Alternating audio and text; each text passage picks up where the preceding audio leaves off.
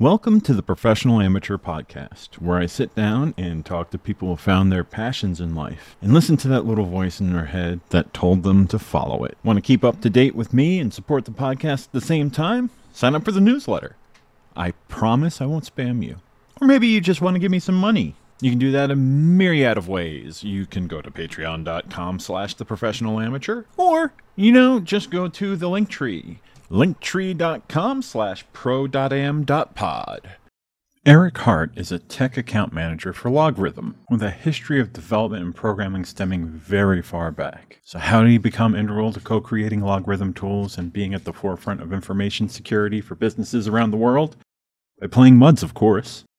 We sat down and talked about the path and passion of MUDs and what they pushed him towards in life as a developer and eventually into the InfoSec realm. And how something as simple as an old MUD, Black MUD, that he's currently an admin for, laid out a robust career path in information security.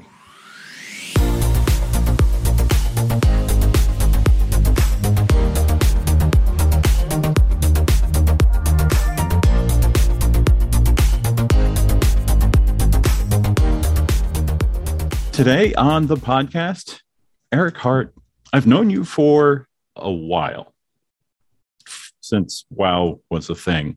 Yeah, the days of WoW. Yeah. Um, and I never got to really know you, know you, because we were always just playing WoW and doing that.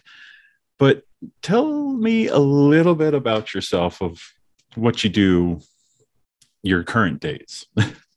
gotcha. Yeah, so today I I work in information security, but uh, a lot of jobs in information security are kind of for a corporation where you help defend that corporation from hackers.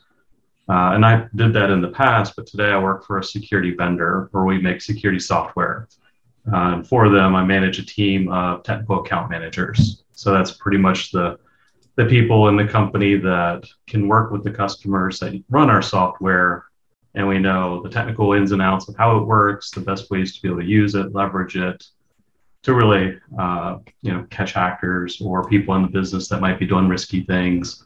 Uh, that's really the area that we that we work in in security. Hmm. So you know, you you you see something like that basically if you look at it online, you see like a job posting for something like that, and you're like, that's that's like f- future stuff because people don't realize that uh, that's it's kind of what makes the world not the world go around but keeps the world spinning. Right. Um, because it is an integral part of any business uh, small or large. I mean even a, a, small business owner could use the help of somebody in in you know in infosec. So but to get to where you are today you've had an interesting pathway to get there. Yeah. Um, where did this this um, love of technology start? In my teens, I would say. Like, uh, I think my my parents or my mom really got a computer, an IBM 8088, and I was probably like 10, you know, somewhere in there, and it was do not touch. Like you couldn't touch that computer as a kid, you know, like there were times where like you know my mom would be sitting in the chair right beside you and watch every key press you did. And what did you know you can't touch it. So what do you do if your parents are away for something? For even if it's an hour i'm going to turn that computer on. And we had a few games. We had like police quest uh, madden like the original. I have the box right up here. Oh my god the OG John Madden. Yeah. Load up on the, the floppies. Um, that might have came a little bit later on, but learned, you know, how to load up games from a command line or Police Quest was graphical, but to do anything, you had to type in commands. So it was like open locker. And I just remember as a kid, like typing away, like, what's going to make this thing let me progress? And it was just a brute force, you know. And every time I, I figured something out, I could get a little bit further. I'm like, oh, this is awesome. Um, yeah, uh, you know, it's funny. I I had a, a similar, like a kind of like a path in the beginning where I kind of begged my parents for a computer, and I mm-hmm. remember it was a it was a 4625 uh, it was actually like IBM. It's just IBM 46. That, that was all it was. and they were, we, we were lucky because at the time uh, I was living in Hudson Valley, IBM, they had their big factory there and uh, the big uh, uh, campus there in Poughkeepsie, I think it was. And our friend of the family worked there. So he got us like this beautiful brand new personal computer for like seven hundred dollars instead of like three thousand dollars. They were expensive. Yeah, yeah. And um, I maybe got uh six months into it, and I terrified my parents because I took it apart because I needed to know how it worked. and luckily, I put it back together and it worked still. but that it, it it picked my like interest of like, hey, I can do these cool things on it, but how is it? How is it even? You know, how does working? it work? Yeah, yeah. I got um, into that too, but that was probably like probably 14, and I was you would classify it as a script kiddie. so I knew like Wares, but back then I didn't know how to pronounce it. I, I called it Juarez. I thought I think everyone called it Juarez back then. yeah, it's like all, all pirate software somehow came from Mexico, and I was yeah. like, um, but you know, cult of the kid that cult of the dead cow was a thing. So I wow. back Orifice and I'd run that software and mess with my friends and figure out how to find an IP address, which an IP was someone's computer if you didn't have a router. Um, so all that was intriguing and interesting, as well as like the hardware side. So I, I dabbled in like how can I make these things do things that they shouldn't. Like we didn't have internet for a while, but we had this free email service. Uh, I forget the name of it, but pretty much it would dial up long enough for you to check your mail and to send mail. And wow. But while you were on, you could actually go to other places. So I ended up finding a way to to keep, make it hang. so I would get about 30 minutes or so before it would drop me off, and then I would have to just re-trigger my, you know, my loop to get it to hang again, and I'd have 30 more minutes of, of internet.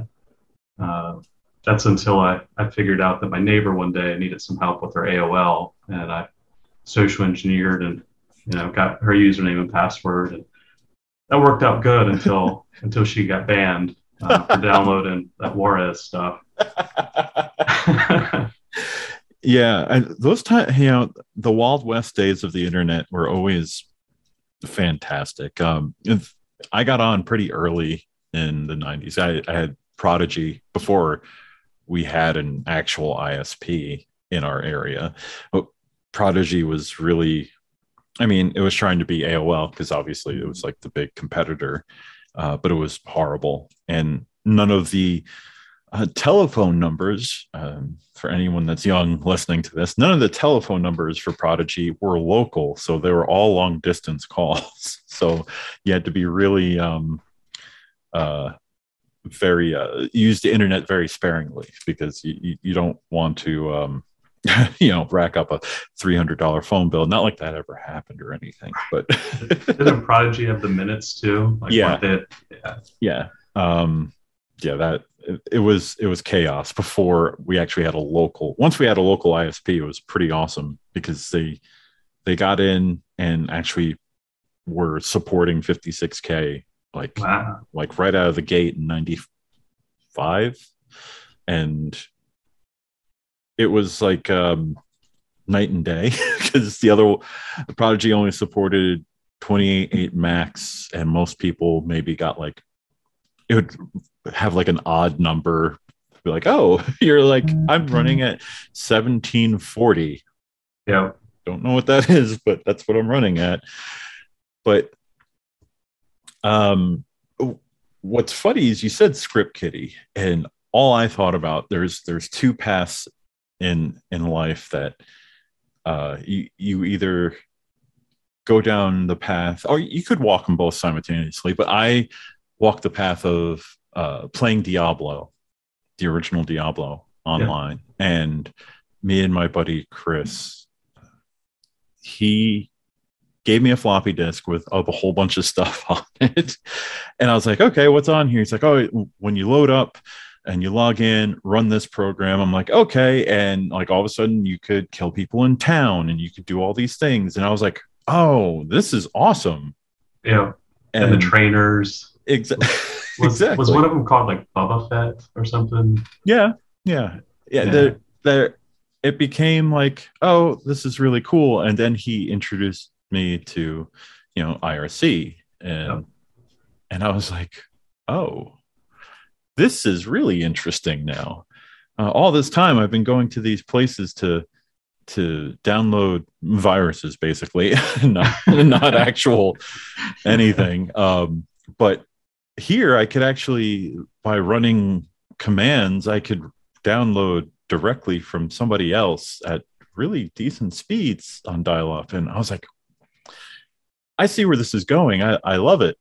Yeah. Um, that's a down the rabbit hole moment right there. Yeah. Um, and it kind of opened up the world for me. And you know it kind of brings me to something that is prevalent with you. Um, it brought me to my first mud. Uh, and for me uh, my first mud because i've always been a fallout fan it was uh, based off of wasteland called desolation and sadly i don't think it's you know up anymore i think uh, last time i played i was working at iheartmedia so seven or eight years ago was the last time I played. And still, like 15, 20, almost 20 years of, of playing on that mud, like, um, a lot of people don't understand that, like, that, that experience is kind of the heart of all computer gaming. It is, yeah. I think and, it's like officially unofficial. There's some mud code that seeped its way into like Ultima Online or EverQuest and things like that because the people that worked on muds, you know, once MMOs and you know multiplayer RPGs became a thing, they had the skill set. You know, they they built all the systems and logic, so it was just marrying it up with graphics, and now you have a video game. Yeah, uh, and I think that's why EverQuest took off the way it did because it was like graphically, yeah, you had your, if anyone remembers the original EverQuest, it wasn't like it is today. It, it was a small viewport and you mm-hmm. had menus on both sides and a huge text box. And basically, the text box was, it was just a mud. I mean, yep. there's really, what was happening graphically correlated to what you were doing, but it really didn't. Like combat wasn't what was happening. Eh, like combat, you just paid attention to the numbers and the misses and your crits and and all yeah. that. It's like, and then you know everything was all more text based. It just happened to have this little graphical part of it. But the animation never synced up with what the numbers were showing you. Yeah. It just showed you were in combat. Yep. It's like, oh, you swung, but actually like 10 rounds of action happened in that one swing. Yeah. it's funny with EverQuest in that box, that's when I, I learned that you can get sick playing a video game. So there was something about that layout or the frequency, but like I really wanted to play EverQuest. It was right up my alley, but 30 minutes in, or maybe when I first started playing, it took about an hour, but I would physically start feeling sick. And then I'd stop playing and I'd start feeling better. I'm like, oh, I feel better. I'm going to go play some EverQuest. And then 30 minutes later, I start feeling sick. So it's almost like the wave of feeling just intensely sick would just keep coming back faster and faster. And then I finally realized I'm like, it's EverQuest that's making me sick. Mm-hmm. All right, back to the mud I go. so, speaking of muds, when did you first discover getting it? Like, in like, where did it pop up in your radar? Yeah, I was in probably ninth grade.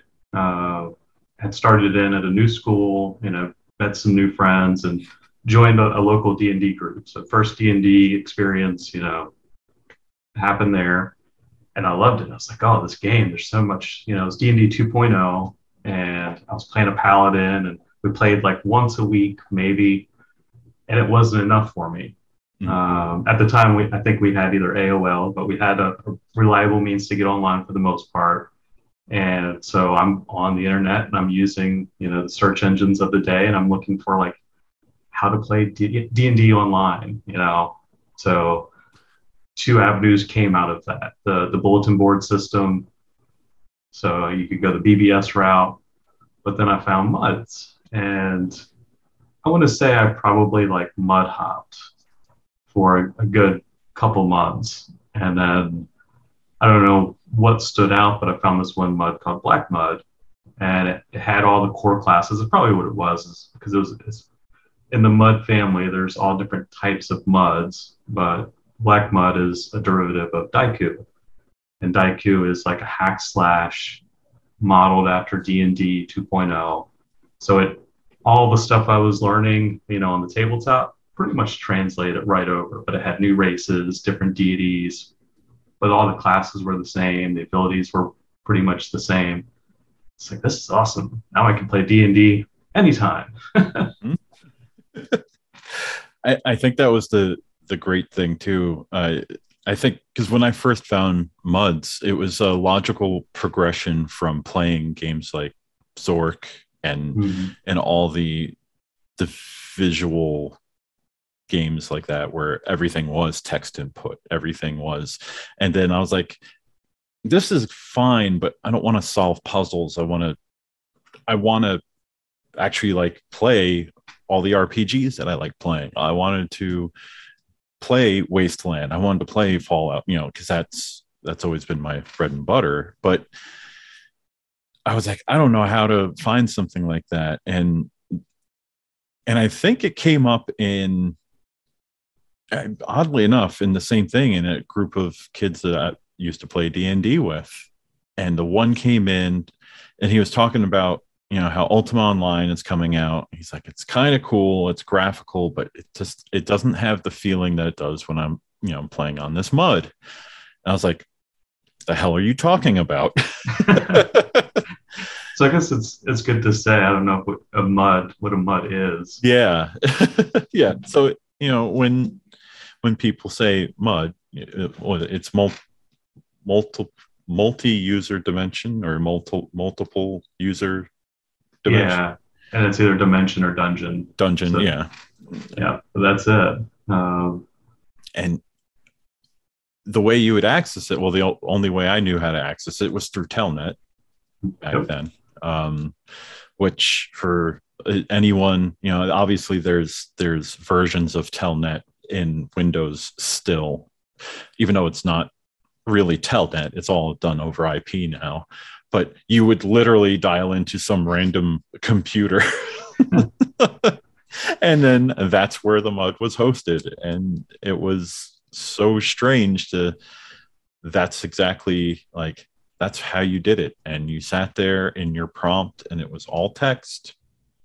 Yeah. it wasn't and- yeah. I I don't remember any time where even people were using like, you know, like ASCII art and stuff to for their like Banners. okay yeah you like you log in you're like here it is. And then after that it just goes to the prompt and you're like oh you're in a room. There's a door. Like okay cool.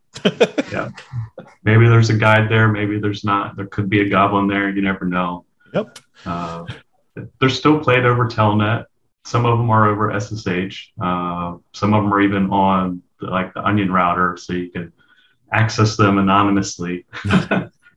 Uh, but predominantly they're still telnet uh, so they're still just as un- unsecure as ever which makes it an interesting hobby that i went into security and i you know help give guidance to companies on how to protect themselves. And here i, I help you know now run a, a game that is over an insecure protocol yeah yeah i mean it's it's fitting it is yeah it's a good good pairing so when you got into it, it was it's been black mud the whole time. Like that's yeah. like after you did your your hopping around, obviously, because everyone tries to find their home. Yeah, I pretty much stayed there. I would play some other different styles of muds, like uh, if you heard of God Wars. Yeah. So there was a stint where I would be into like PvP, so I would hop on some God Wars and play that because the, the feel was different and it was more you know direct. You train up like DBZ. and build your power level and then go and trash some people, hopefully. Yeah. Um, but for the most part, yeah, it was all all black mud, and I guess some cool things with it was I think around the time I was in college, we've had two different user conferences. So even for MUDs, you know, but to bring people together from like we had one guy ride a, a Greyhound bus from Canada oh, to wow. Richmond, Virginia, for a, a, MUD convention for the, that one game. So that's that's dedication. That is, yeah. That is that's pretty crazy, actually. like, uh, I I know myself. Like, I I'd hopped around and um, I basically I, I, was looking around and went into uh, a slew of different things. Um, like it, I, I went the the fantasy, you know, the high fantasy route, and I was like, ah, you know, this this is okay, but I am a little, you know, it's like I I can do this with my friends. I didn't I didn't mm-hmm. really want to to go that route, and I was like, well maybe like let's let's try these different ways. Like um i was like there's sci-fi ones. And i was like hmm, i'm not really that happy about that either. I was like it's too weird. And I, when i fell upon the one that was based off of wasteland that desolation like the reason why it stuck with me is because it, it was that post-apocalyptic. I was like okay. It was heavily like it was there was a lot of like uh, player interaction and there was pvp but it wasn't the main part. It was like surviving was yeah. the main thing.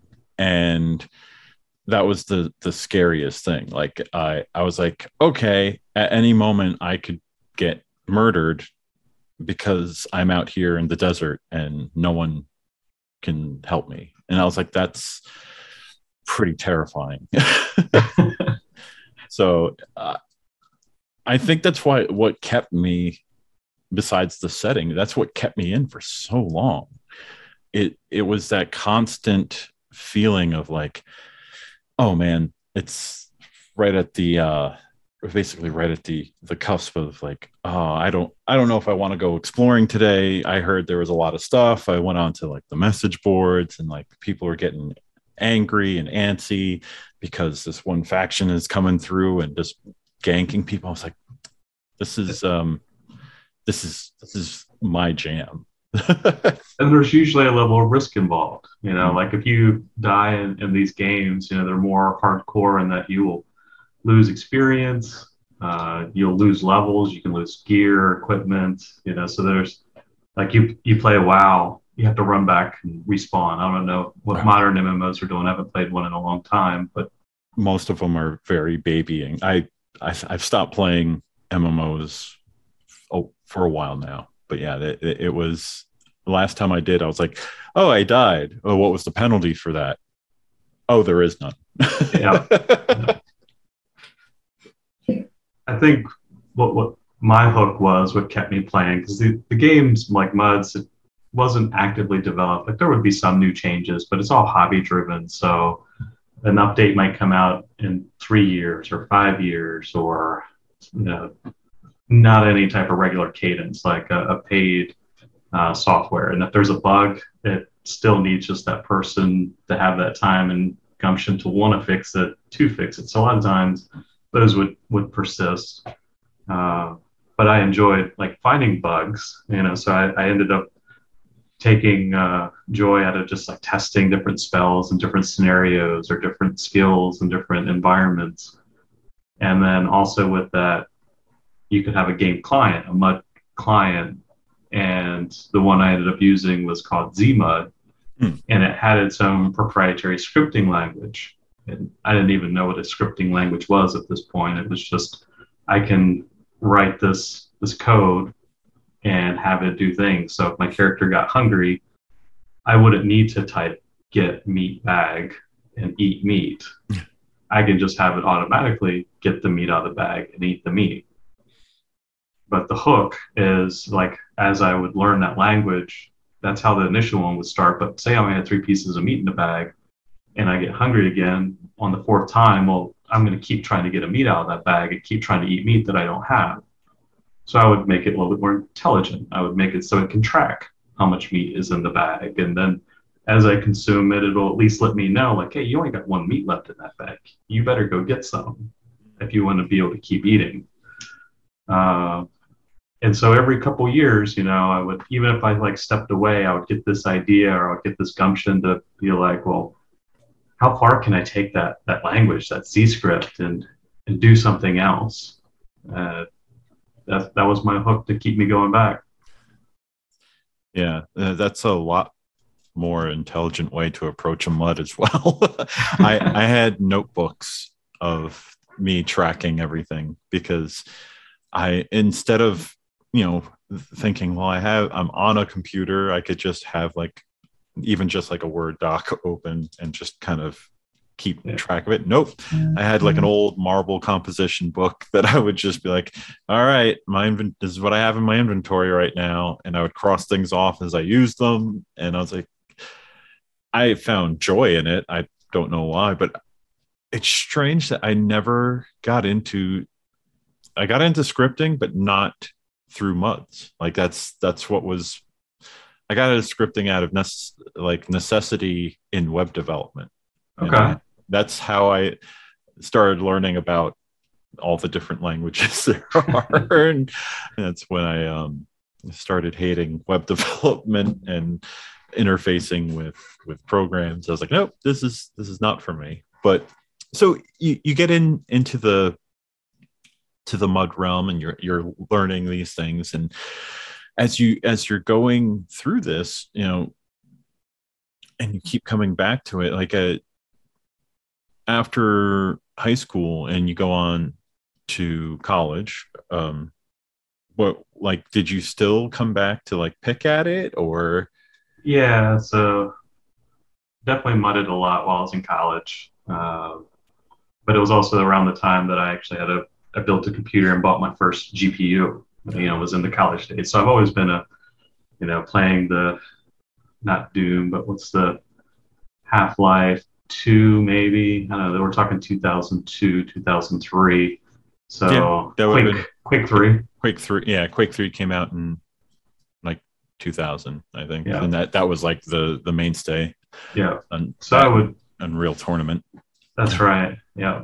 Uh, so I would play those, and then I would still go back to the mud because I could be in a classroom if the, they weren't really blocking out, you know, telnet protocols or anything like that. So I could be doing classwork and still have a mud up if I wanted to. Um, the beauty uh, of muds. That's right. I think it was around that time that in the the mud space you probably know like there's the admin team and they frequently are called immortals like not always but yeah. um, it was common practice in the the d&d style ones that the admins are immortals and they're like deities, so they can be worshipable by players and everything like that. Uh, so I shifted over to being an admin on Black Mud somewhere in the, the 2002, 2003, uh, mostly just for contributions I had on finding bugs, uh, like planning to fix them, or building out like content. Uh, so like new areas or creatures and things like that. Yeah, I, I always well, I always call it breaking the game. I, I always love finding bugs, but I would never. This this goes back forever because um, I, I did a lot of game testing, but not a lot of remote stuff. It was hmm. weird. Like back then, uh, companies like upstart game companies, they would actually send out like CDs basically uh, mm-hmm. after floppy disks, and what I had to do is like they gave it was like a piece of the game, and I had to play it, break it, see what I could do with it, and then I have to email them like everything that I found. It was something that I learned that I liked doing, but I never knew like how to actually pursue it other than the few connections that I had with these gaming companies because I might have known somebody and and like um one of my favorite. I, I still have a, a credit on the game Uprising, from the early 2000s. And Uprising was interesting because I, I barely remember the game, but it it was a um, flagship title for Heat.net, which was a gaming ser- online gaming service, kind of that you could dial into, and I it was so strange. But the game itself was was interesting because I remember that they kept pushing it, but every time I would play it, I'm like, listen, guys, this this isn't gonna work because I can. I remember I kept breaking the game at every corner. Like it was obviously put together by a small team that didn't know what they were doing. um, and I, I mean, to no fault of their own, uh, that they had no internal quality. Uh, like there's no QA there. Yeah. So, so it was all of the people of, that were beta testers for Heat.net ended up being QA people and we all got on the credits and there was more qa people than there was developers. It was like six developers and then i think there was like a hundred of qa people. Wow. And uh, the game tanked like instantly. It was I, I think the concept was to have like a almost like a first person rts type thing where you're like oh you're building bases. Like people are creating an RTS environment, but it's all through a first person. But it was so janky because uh, the technology just wasn't there yet. Um, yeah. And um, but yeah, I when you said you know finding bugs, I always loved doing it. And when I would find something, I would always exploit it because why not? Especially if it was a bug that would benefit people. Hmm, yeah, well, I'll I'll I'll use that. It's there in the game. They didn't fix it yet. I guess that was the difference between us. I would report them. I'd be like, "Hey, you know, like as but as soon as I was comfortable with saying like, here, here's the way you can reproduce it." So I would I would exploit it until I could nail down like mm. how to do it. But then once I, I was pretty sure I knew how to do it, then I would get in contact with someone and be like, "Hey, I want you to check this out." And maybe you on your side you could see what's really happening but check out what i'm doing and what it does. Yeah yeah I, I would not do that. Yeah what would happen is i would find a bug um, be able to reproduce it and then i would tell my friends be like hey this is how you can use this to get this. And they're like really? And and it was sometimes the bugs that I found were sometimes on accident, like, mm-hmm. and they were already known, but I would be like, oh, I'll never forget like the original Diablo, the duping bug. I that was on accident. Like I didn't look it up. I didn't do anything like that. I just remembered I had dropped something and I went and I was just clicking too fast and That's I the way you clicked it, yeah. Yeah. Because I did that one too. Yeah, it's like all of a sudden I threw something off my belt and it became that item and I was like, uh oh. Yeah. And then that entire night for like six hours, that I was just trying to recreate it. And once I figured it out and got the timing down, I was like, this is bad. This is so bad. and easy to do. yeah. but yeah, uh, like I said, I would take advantage of those things. But that's just because I I didn't care. well, I was, yeah. so I was in college. I was doing uh, associates in programming, and my hope, I mean, one, I could get a job in programming because I thought the scripting was fun. I was a, always good with computers. I could. By then, I was repairing high school computers. Like in the the high school, if one was broke, a teacher would be like, "Hey, Eric, can you look at this computer? It doesn't work," and I would probably fix it up or not fix it, but I'd at least try. Um, but I was either going to be like a welder because that was one of my vo-techs that I was taking in high school. Uh, I wasn't an academic student. Yeah, uh, I wasn't either. so welding was the, the trade I, picked in, in high school. Uh, and they had a computer shop, but there was a, you know, me at the time, I was more like a, a punk skater kid. So I took one look at the the welding shop and I saw all the ventilation. I was like, oh, I could smoke cigarettes in there. and then I look in the computer shop and I'm like, well, that's just going to be stuff I, I might know, but it doesn't look fun. It's just yeah, the computers look old. They look old to me. yeah, that oh, that it's funny you mentioned that. I remember like we were fortunate that in middle school well actually in elementary school they had an apple ii that they would cart around to the classrooms like okay today this classroom gets to use the apple and you can do and they had like three things. One of them was oregon every it was always oregon trail was one of them. Mm-hmm. but then it was like uh some typing thing and some math thing. And I used to be fascinated by it, and that's why I always wanted a computer. But in middle school, we actually had a quote unquote computer lab. There was like 12 computers in there, and they were crappy at best. Um, but they were networked together. And it was very strange because even though they were, I don't know who ran it. Like, obviously, mm-hmm. you had a teacher in there and they taught you whatever. Sometimes it would be a free type period, like a study hall.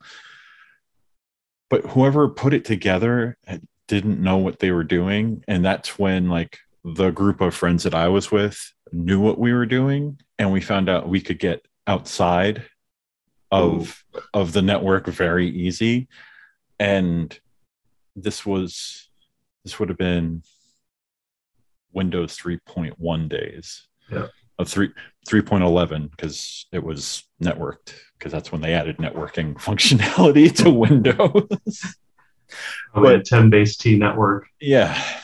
So we I remember we would get in there and get out like get internet in middle school, which is never a good thing to have kids there. But doing that, we actually were able to download the Doom shareware and we put it on the network and we are playing Doom.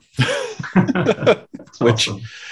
uh, those poor computers, I felt like they were just going to like it would chug unless you put it into a small viewport. So you, you have a larger monitor, but you have a smaller like, yeah. resolution that you're 200 by 300 you know it's but you know it, it's I, I, felt lucky because we always had computers and but when we got to high school i too was not a great academic.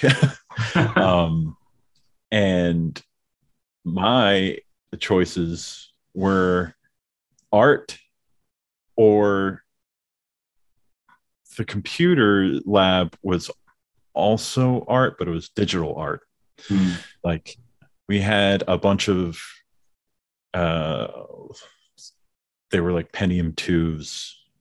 There was Pentium 2 just released like 200 or 233s and we had a, a room of 20 of them. It was really cool. And they had Corel Draw on it and and Photoshop, but Photoshop looked horrible back then and I it actually started a weird like fire in me that I was like, this is the future of art. I just don't understand it like completely. So I, I went the traditional art route. It's the only reason why I graduated high school is because I took enough art courses to say, well, well, you t- you have enough c- credits, yeah. and so your GPA is high enough. Yeah, I was like, well, if I didn't have all those art courses, I would definitely not be graduating. but yeah, um, I just kind of find it funny is is you you have these these tangents that you end up seeing and you're like yeah i i don't think that's for me. And you end up coming back around to them yeah. And i've you know for me it was I went to school uh, to college for graphic design, of all things, um, and you know it's it's actually kind of parallel to you. You went to school for for what you thought was going to be your future of being maybe a game developer or going down the programming path and just like, hey, look, this is going to be my future. How's the idea? Yeah. Uh, just like I was like, I'm going to be a graphic designer. It's, I'm going to have some crazy office in New York City or someplace and be an art director and do all these crazy things with my graphic design degree. And um, when was it that you figured out that no, that's not what's happening at all with it? uh, probably right around the time I graduated. Uh, it didn't take long. Uh, I think it's because you know I looked at the job market, and a lot of the jobs were for creating like education software, you know, create like it was just various types of utilities, and a lot of them were looking for Java programmers. And out of all of the different courses and languages I took, Java was the one I hated the most. I still, you know, just from that, I'm permanently scarred. I'm like, oh yeah, I don't like Java. I think I think um, even the people that created Java don't like Java. I mean, no one likes Java. so yeah, I, I, walked away. You know, there I was, you know, a, an academic student, so I you know, good GPA. I had no problem with the courses. I was very into the material. So whether it was databases or C, web design, you know, any of that, um, I was really into it. Uh, but it, when I graduated, I was just like, yeah, that's really cool, but that's not what I want to do. Uh, I don't want to just look at lines and lines of, of text and troubleshoot it and figure it out. And so I ended up going back home. So I'm from the, the eastern shore of Virginia, which is kind of backwater. Like you can work the water as a career. You can, if you're fortunate, you can own some chicken houses if your family does. Yeah. Um, like yeah. there's, uh, but there's a, a, NASA base there, and a part of it is a, a, Navy contract site. So I got fortunate that they had a, a job role there that only required a high school diploma and it was a computer operator was the, the title. um, tell me more about this computer operator. so the Navy site was or is it's a training site for like battleships and cruisers. And they have all the radar equipment and everything that these cruisers and destroyers have for Aegis class ships. And so a computer operator would load up labs. They would because they're all like reconfigurable. So the premise was is if it's out at sea, then we can set that site up or a room up to run the same operating system suite as that ship that's out to sea. So I would literally have a, a shopping cart full of hard drives and caddies, like the, the full hard drives, you know. Um, and I'd have probably 64 of them. So I'd go around and change out, you know, take out the old, put in the new, then fire up the equipment that's for some of the newer stuff. But we had computers like tactical systems that went all the way back to they were probably like created in the late 60s and then produced in the 70s. So these things didn't talk IP. They didn't like the CPU would be 25 pounds and would weigh, you know, like be a, a and it was modular. You could sort them in and out, and you used light bulbs, and you would use flip switches, and you use like binary or hex and you punch codes in and flip switches. You felt like a mad scientist. Yeah, it sounds like it. but it would somehow work.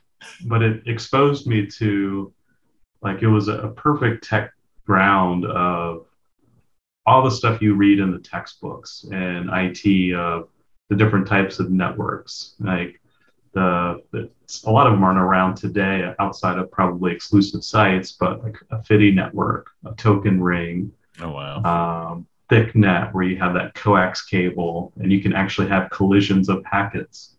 Um, so I got to work on that stuff and I got to like take what I knew but apply it there and piece those things together in a way that you know after about two years of being a computer operator, I shifted over to being an associate technician. So that was a, a program local to that site where a, a, real tech, not an associate tech, but a real tech, you had to come from the Navy. So they would hire folks that, you know, retired out of the Navy or maybe they got out after their eight, you know, but they had worked on those equipments hands on. And that was the skill set. But we had an initiative at the site, you know, if you wanted to cross train and go into that career path there, then you could become an associate tech.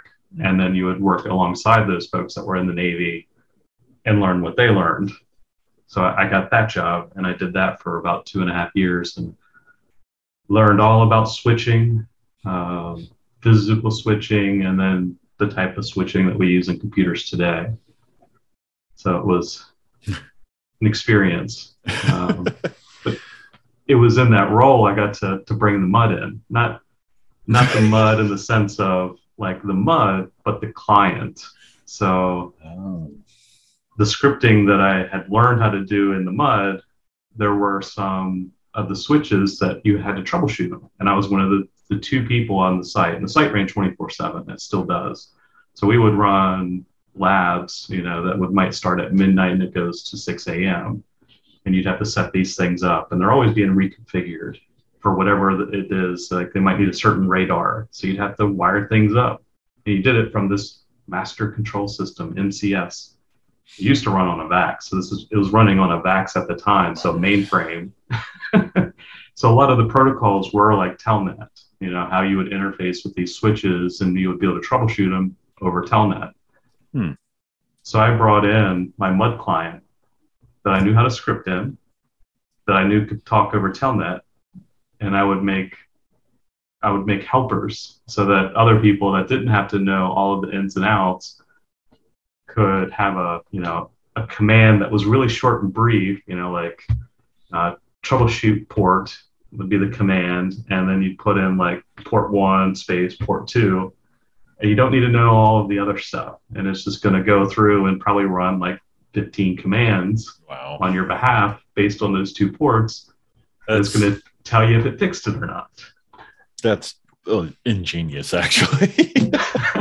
I mean, you're using a tool that you already know how to use, and you're just adapting it because you saw the like, hey, hey, it, there's potential. yeah. yeah. it's like this. It's kind of the same thing. Let's just shove it together real quick to see if it works. Hey, it does. Cool.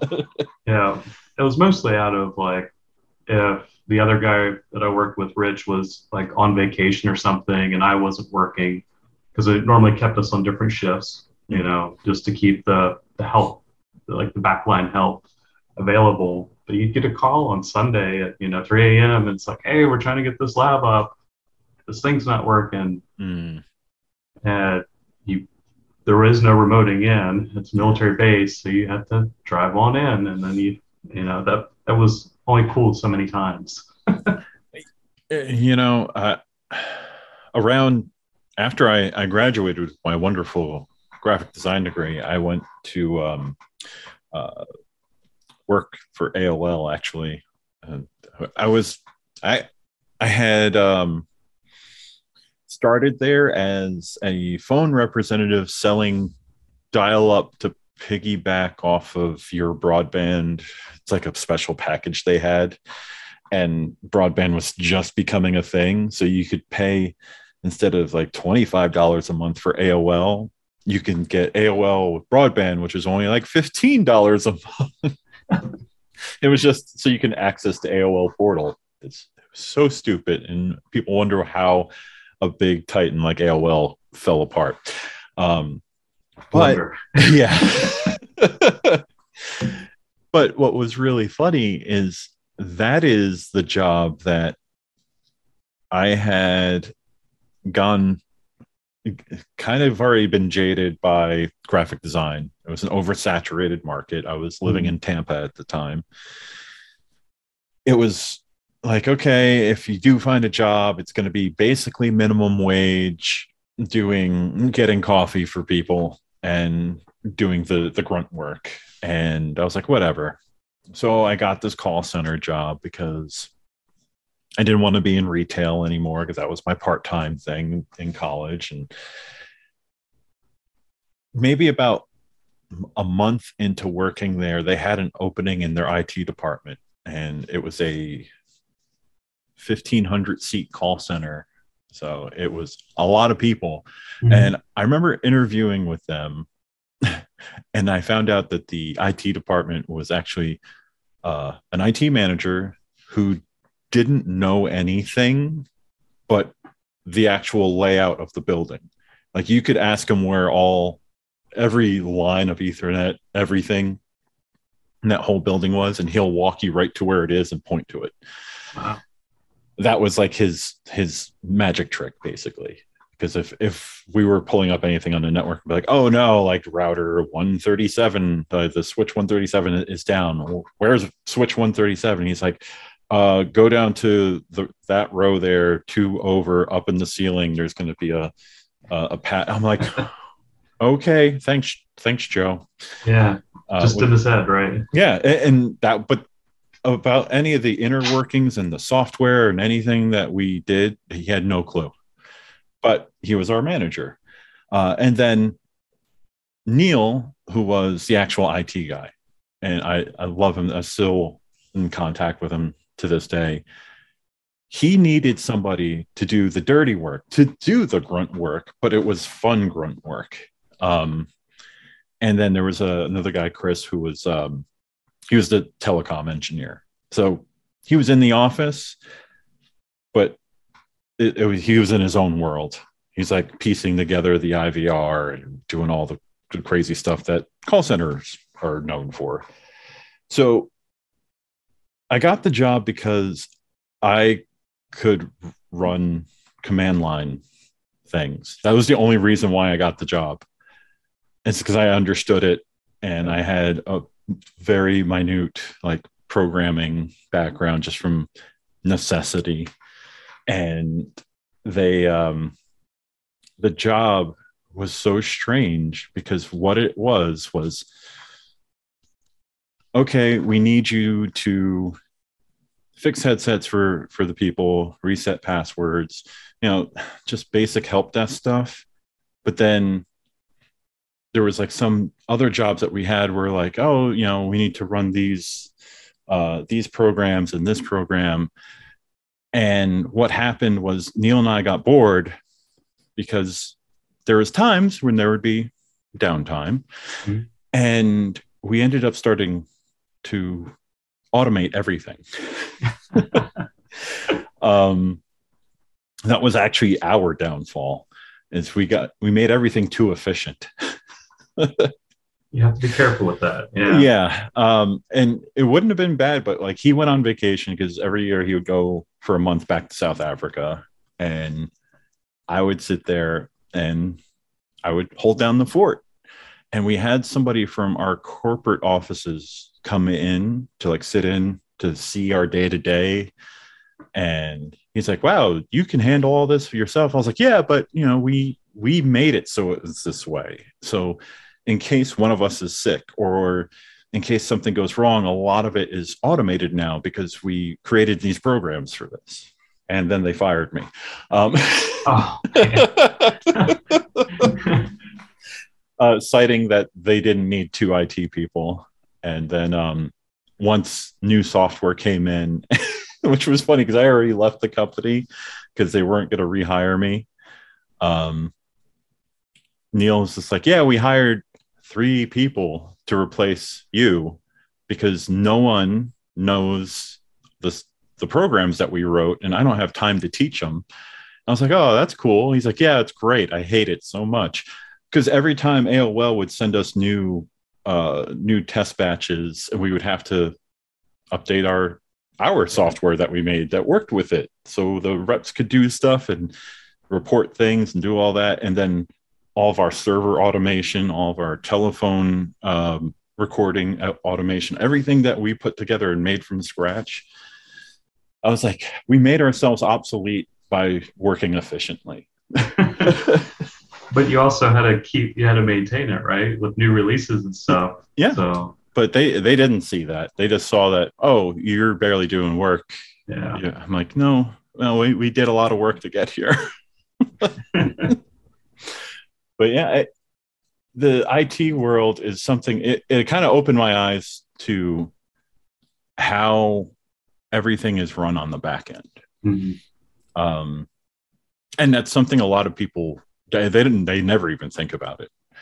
Um, I, and that's something that always comes up first. Well, like how how is this running? I guess it goes back to me pulling apart a computer. Like, how is this working? Like I, I see up front you're doing this, but what's happening back here behind Yeah.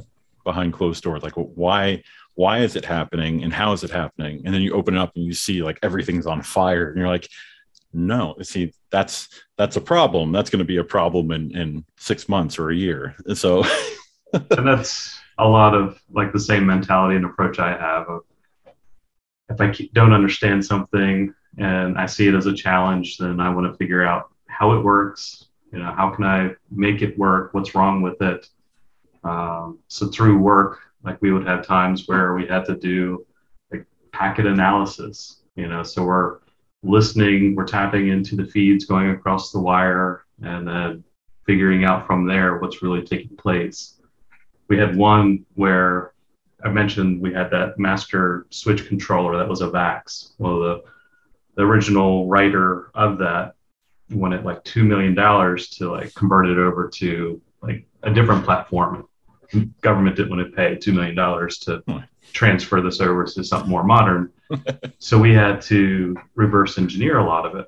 Like they did hire a new contractor, but Rich and myself, we were paired to work with them and we would literally have to tap in and on from that master switch control we'd run a command we'd see what signals it would send out and then once we had captured and we knew what the we were sure what the codes meant you know by seeing like oh that disconnected it okay? And then you'd run another one and you're like that connected it. We know what that signal looks like. So now the software developer of the new software would punch those codes in. So when you said hey i want to connect this hsds port to this one it sent that command that we called out as the the connect signal. um, so it was working at that layer. You know, I guess taught me a foundation of you know you can go as deep as as you need to or as you want to, but if you figure out how it works, then you can usually achieve your goal. You know? Yeah, I that's that's a very good sentiment actually. Like that's uh, reverse engineering is is a, a key component of that everyone should have. Like I and that's something I've noticed that some people don't have that ability to be like, all right, here's the finished product. Let's let's take it back and see how they got there. And uh, that I, that was always very apparent in in web development and I would get people's websites. And, and back then it was a lot easier, obviously. It was just basically HTML, JavaScript, and, and CSS. And sometimes you'd have some PHP, maybe. Not a lot of people ran it. Um, but as that became more prevalent, even that, you know, it, working with SQL databases and all that, you, you would have to, if you didn't want to sit down and read through books, you would have to reverse engineer. Be like, well, okay, well, it's cool. It made this thing pop up on the screen and do this. How? And you go into the code and you're like, oh, I I know this this little snippet. All right, so this little snippet is talking to this snippet, and this snippet's doing this. I'm like, oh, Yeah. now I understand. and I've I've run across a lot of people that just just like I just want it to do that. Just make it do that. I'm like, well, yeah, you you could do that. You just follow it back and then change what you need. Yeah. Like, I don't want to do that. I just want you to make it do that. Yeah, you got to have like a, a tinkerer kind of mindset where you're yeah. you're open to, to finding what knobs you have inside of whatever it is you're working on and what happens when I turn it right? What happens when I turn it left? Is there a limit to how far left it'll turn or does it just keep spinning? Yeah. And then sometimes you turn it too far and you're like, uh oh. Yeah. so h- how long did you did you work as a contractor for the Navy? Like, did you do that? Uh, a little over 10 years. It's almost like just as I was starting to get to the, the 10 year like milestone, the 10 year itch, uh, I was pretty well established. I was working in with the DoD calls information assurance, which is their cybersecurity program. So originally, when I first started there, there was no security. Like they didn't have a security program. It wasn't a thing for cyber anyway. They have physical security at the wazoo. They didn't have cyber security. Yeah, yeah, And really important one. right. So at one point we had the inspector general uh, for the government. They come by and they do an audit, and we failed miserably when they assessed our IT security controls. and so that form, the, you know, they put the requirement on DoD saying, "Hey, you have to have an information assurance program, and you need to have these things cleaned up by the time we come back around, or we're going to shut you down." Uh, so that pretty much shunted my uh, my go-to into information security at that site. So probably the last six years, uh, like when they formed the information information assurance workforce, you know, they pretty much found the folks in IT that would be fitting for it, and then I was someone that was outside of IT that was everything I was doing was right in that space. I was comfortable in command line. I knew what Linux was. We had we had Unix and things like that, Solaris, and I was comfortable in those environments. For like, well, we need a Linux person on the information assurance workforce.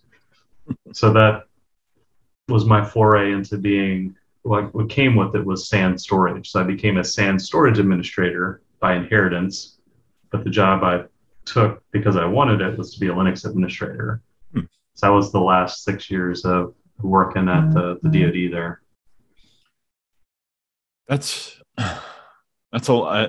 you know, even as, as a civilian contractor for the Navy, that's it's a long time to be working with you know as a contractor because I, have talked to other people there's like yeah I, was a contractor for like four three or four years and then after that i just that's it and no more. I just went you know to to the private sector and but you know 10 years is it's a long time. Yeah that's yeah. a haul that's a haul. So when you got to nearing to the end of that 10 years, did you have like a, a, a path that you saw? You were like, oh, this infosec is, you know, that seems to be the way I want to go. It was, yeah. So by the time I was leaving, I was uh, a Linux security administrator, and all my job, my day job at that point, I liked innovating. I liked solving problems. I helped them save quite a bit of money, and I would document it. You know, achieve success that way. But eventually, there was more inspections by different agencies. So my job became nothing but preparing for the next audit. Uh, so I never, you know, I had things I would want to do to make my, I want to automate more. You know, I was big into automation as well. And so I'd always have plans to make my job easier, to make the customer's experience a little bit more reliable or, you know, faster or better. But my ability to innovate just kind of went out the window because it was just prepare for the next audit. Yeah, um, that's that's kind of like the uh, the whole idea of like school is now mm-hmm. just pre- preparing for the next test instead of learning.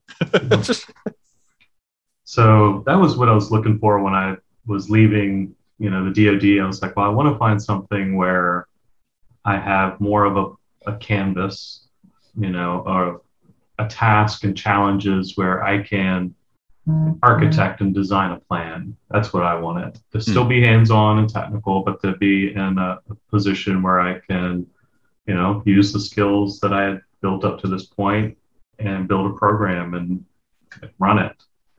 Uh, security was definitely a passion. I mean, from the days of being a script kiddie and then in the DoD when the information assurance became a thing. So security kind of formalized.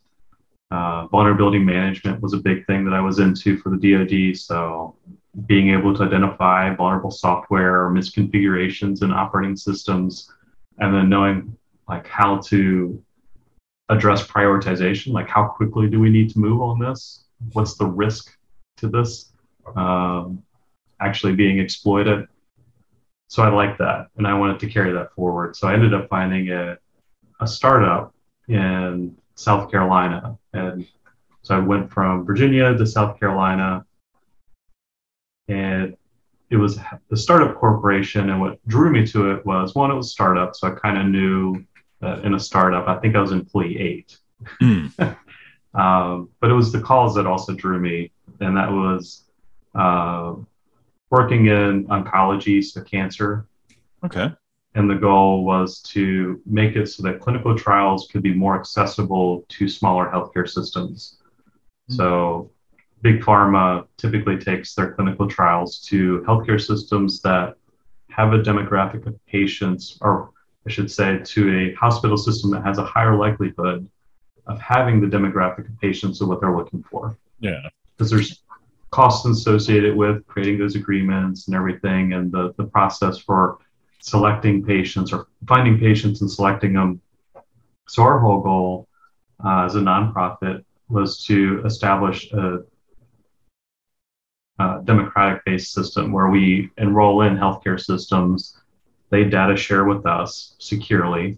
We house all of their EPHI. And then we also broker and have the contracts with pharmaceutical companies. And we allow the smaller healthcare systems to be able to enroll in those clinical trial programs and have access to them. So instead of uh, a treatment that might only be available at the Cancer Centers of, of America or John Hopkins, you would now be able to access that same clinical trial with your physician or your oncologist in your local healthcare system. Hmm. So yeah, that that is that's actually a, a noble, it was cool cause. Yeah. yeah. Uh, so I really liked the the idea. I like the the goal. Um, and they were pretty early on. Like as employee eight, they had like database administrators, they had uh, data engineers. So the term there is ETL. They extract, translate, and load. So they get the data from the source health, healthcare systems. They translate it into shape to put it into our data warehouse. Wow. And then we would run our software on top. And so when I got there, it's like the DBAs were logging in as root for everything. Oh, yes. you know, uh, there was no type of encryption anywhere to be seen. No, they didn't have any EPHI at this point. They were still working like that yeah. early on that they were standing stuff up. They were doing mock-ups. And so I, from there, had to kind of employ like a, a security first, but we work it in at the base level, and then it's not going to be so painful when you actually need to do it when you're working with the live data. Mm. And that helped us find like ways that we could automate the encryption process and ways that we could, uh, you know, have the, the break the glass scenario. Like you don't need root for 95% of what it is you do. So we'll give you a means that you can elevate up when you need to, but otherwise you're standard. And then of course logging and all of that. But that was all the the hands-on tech stuff I got to do. And the other side of it was I had to do like the policies and procedures and working with the the healthcare systems when they're like, well, what are your security controls? If we're going to give you yeah. all of this EPHI, you know, so what do you do with that data? How do you protect that data? Uh, if we ask for reports, well, can you provide us? Uh, so I had to build that side of it as well wow, that's I mean, especially because you're you're coming from you know, the ground up on this, so that that had to have been a challenge. Like you're like, uh, um, I don't know, actually. yeah, it definitely was because and the DoD security is is like mandated, and thanks to NIST, uh, National Information Standard Technology, I might have it wrong but NIST sounds good. it sounds good. It sounds official. Um, they they set requirement or not really requirements, but they they give you actual specifics. You know, like here's your requirements or here's your goals. Here's how you can hit that compliance level. Well, HIPAA, you know, and HITECH. Those are the regulatory guidances over healthcare. They tell you what you got to do, mm. but they don't tell you how you have to do it. Yeah. And they don't tell you to what degree you have to do it. So they might be like, log things. Mm-hmm. Like, all right, well, we can log stuff, but what do we need to log? Well, log stuff. Yeah, you know, stuff. The day you have a, an incident or a breach that you have to disclose, then they'll review your controls and see if you were, you know, doing the reasonable level of auditing that you could do.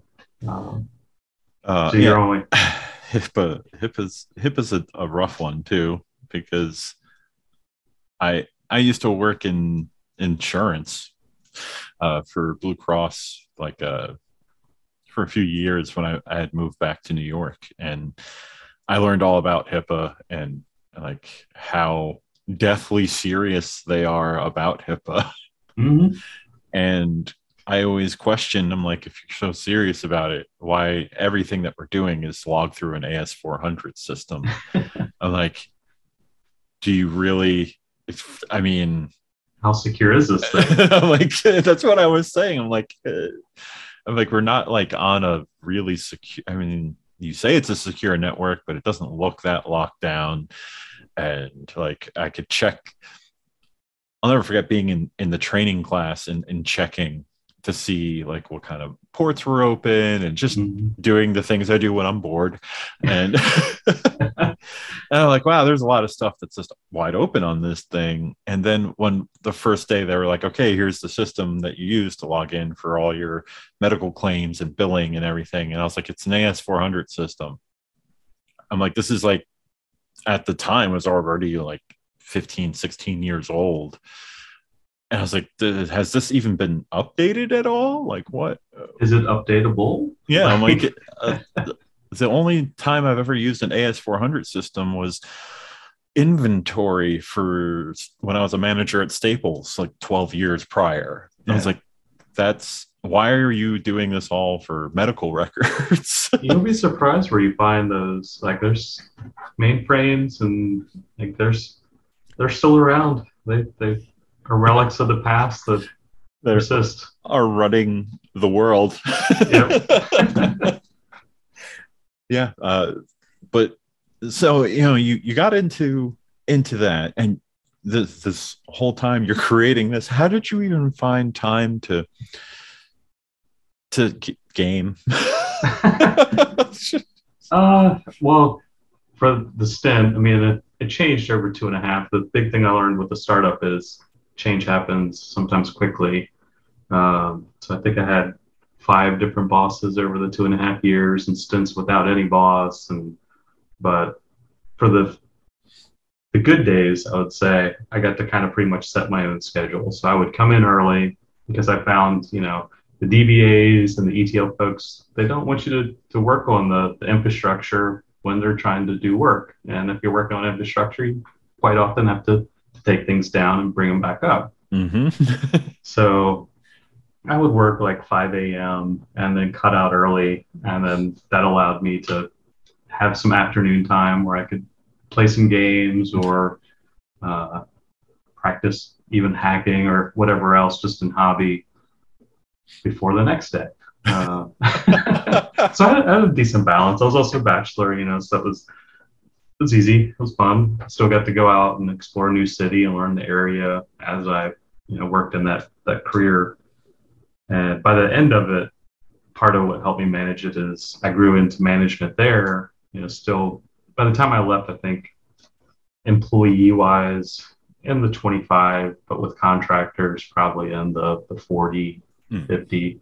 And I had, you know, the DBAs reported to me. So I had two DBAs uh, I had two systems administrators and then myself, and that was doing more specifically just security. So I'd offloaded any type of system administration, storage administration, and I was really more uh, oversight to the initiatives from that perspective, and then just making sure that the security controls that we were putting down from there forward just aligned to our policies and procedures and were something that could scale because that was the big thing with that company was we were small in people but in data we were massive because yeah. every time we would onboard a new healthcare system the data set just kept growing and growing becoming more and more data. And i'm like Ooh, this is a lot of data. Ooh, you know like let's make sure we keep our controls tight.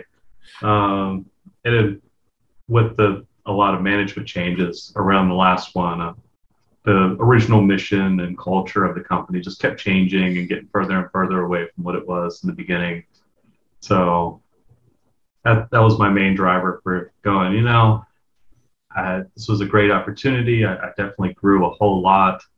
Uh, I still have a whole lot more growth in me, but I feel like if I, if I stayed there longer, I was probably going to hurt my skills or hurt my growth mm. because I would have been compromising my own kind of values. Yeah. So you come to an end there and what opened up on the horizon for you? So there were two local healthcare systems. There's at the time Greenville I think it was yeah, GHS Greenville Healthcare System, and then I was working in Spartanburg, so Spartanburg Regional, and I was took a job at Greenville Healthcare System when the folks at Spartanburg figured out that I, the security department folks figured out that I was leaving where I was at. Um, and we went out to lunch and I, I had a movie scene, uh, the whole, you know, write a number on a, a napkin and slide it across the table.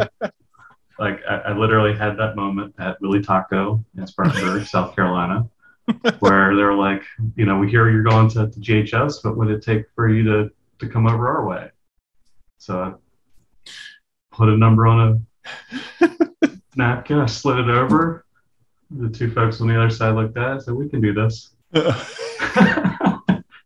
so I went to work for you know, Spartanburg Regional, and I was a uh, uh, came in as a I don't know if I was senior or not, but a security engineer. Um, and I worked there for about two and a half years. And over that, um, I think when I left, I was a like the technical team lead. So I led the, the security engineering team there. And I was brought in to work vulnerability management because mm. I did it in the DoD. Of course, I did it in the, the startup that I worked, but it was quickly in like a, a type of uh, attack that is quite common is a, a BEC, a business email compromise. So yeah, happens in our daily lives, but it happens in corporations a whole lot. And I realized like we were performing an investigation because a, a BEC had happened. And I'm like, all right, well, let's go to your SIEM. So a, SIEM is a security information event management. It basically that's the technology that collects the logs from everything and allows you to have analytical rules that allow you to either create alarms like, hey, this user is sending out way more email than they historically ever do. Something might be up. You might want to look at that. Mm that's what a SIEM's about. So I was like, well, let's let's use the SIEM let's investigate that. And the manager was like, well, we can't. We don't trust our SIEM. It's like, what? yeah, it's like, wait, so you, you want me to work on your, your vulnerability management program, but you have a SIEM that you don't trust. I, I mean, I'm not here to tell you what I should be doing. I was like, but I, I can tell you it'd be more valuable if I helped you bring that SIEM and made it trustworthy. Yeah. yeah so I, I, took that on. Um, and I've always, you know, streaming data is the way to think of it, you know, logs in real time and collection, you know, just a MUD, Telnet, the work I had at the DoD with switches and the data and knowing what signaling was like and what it looked like.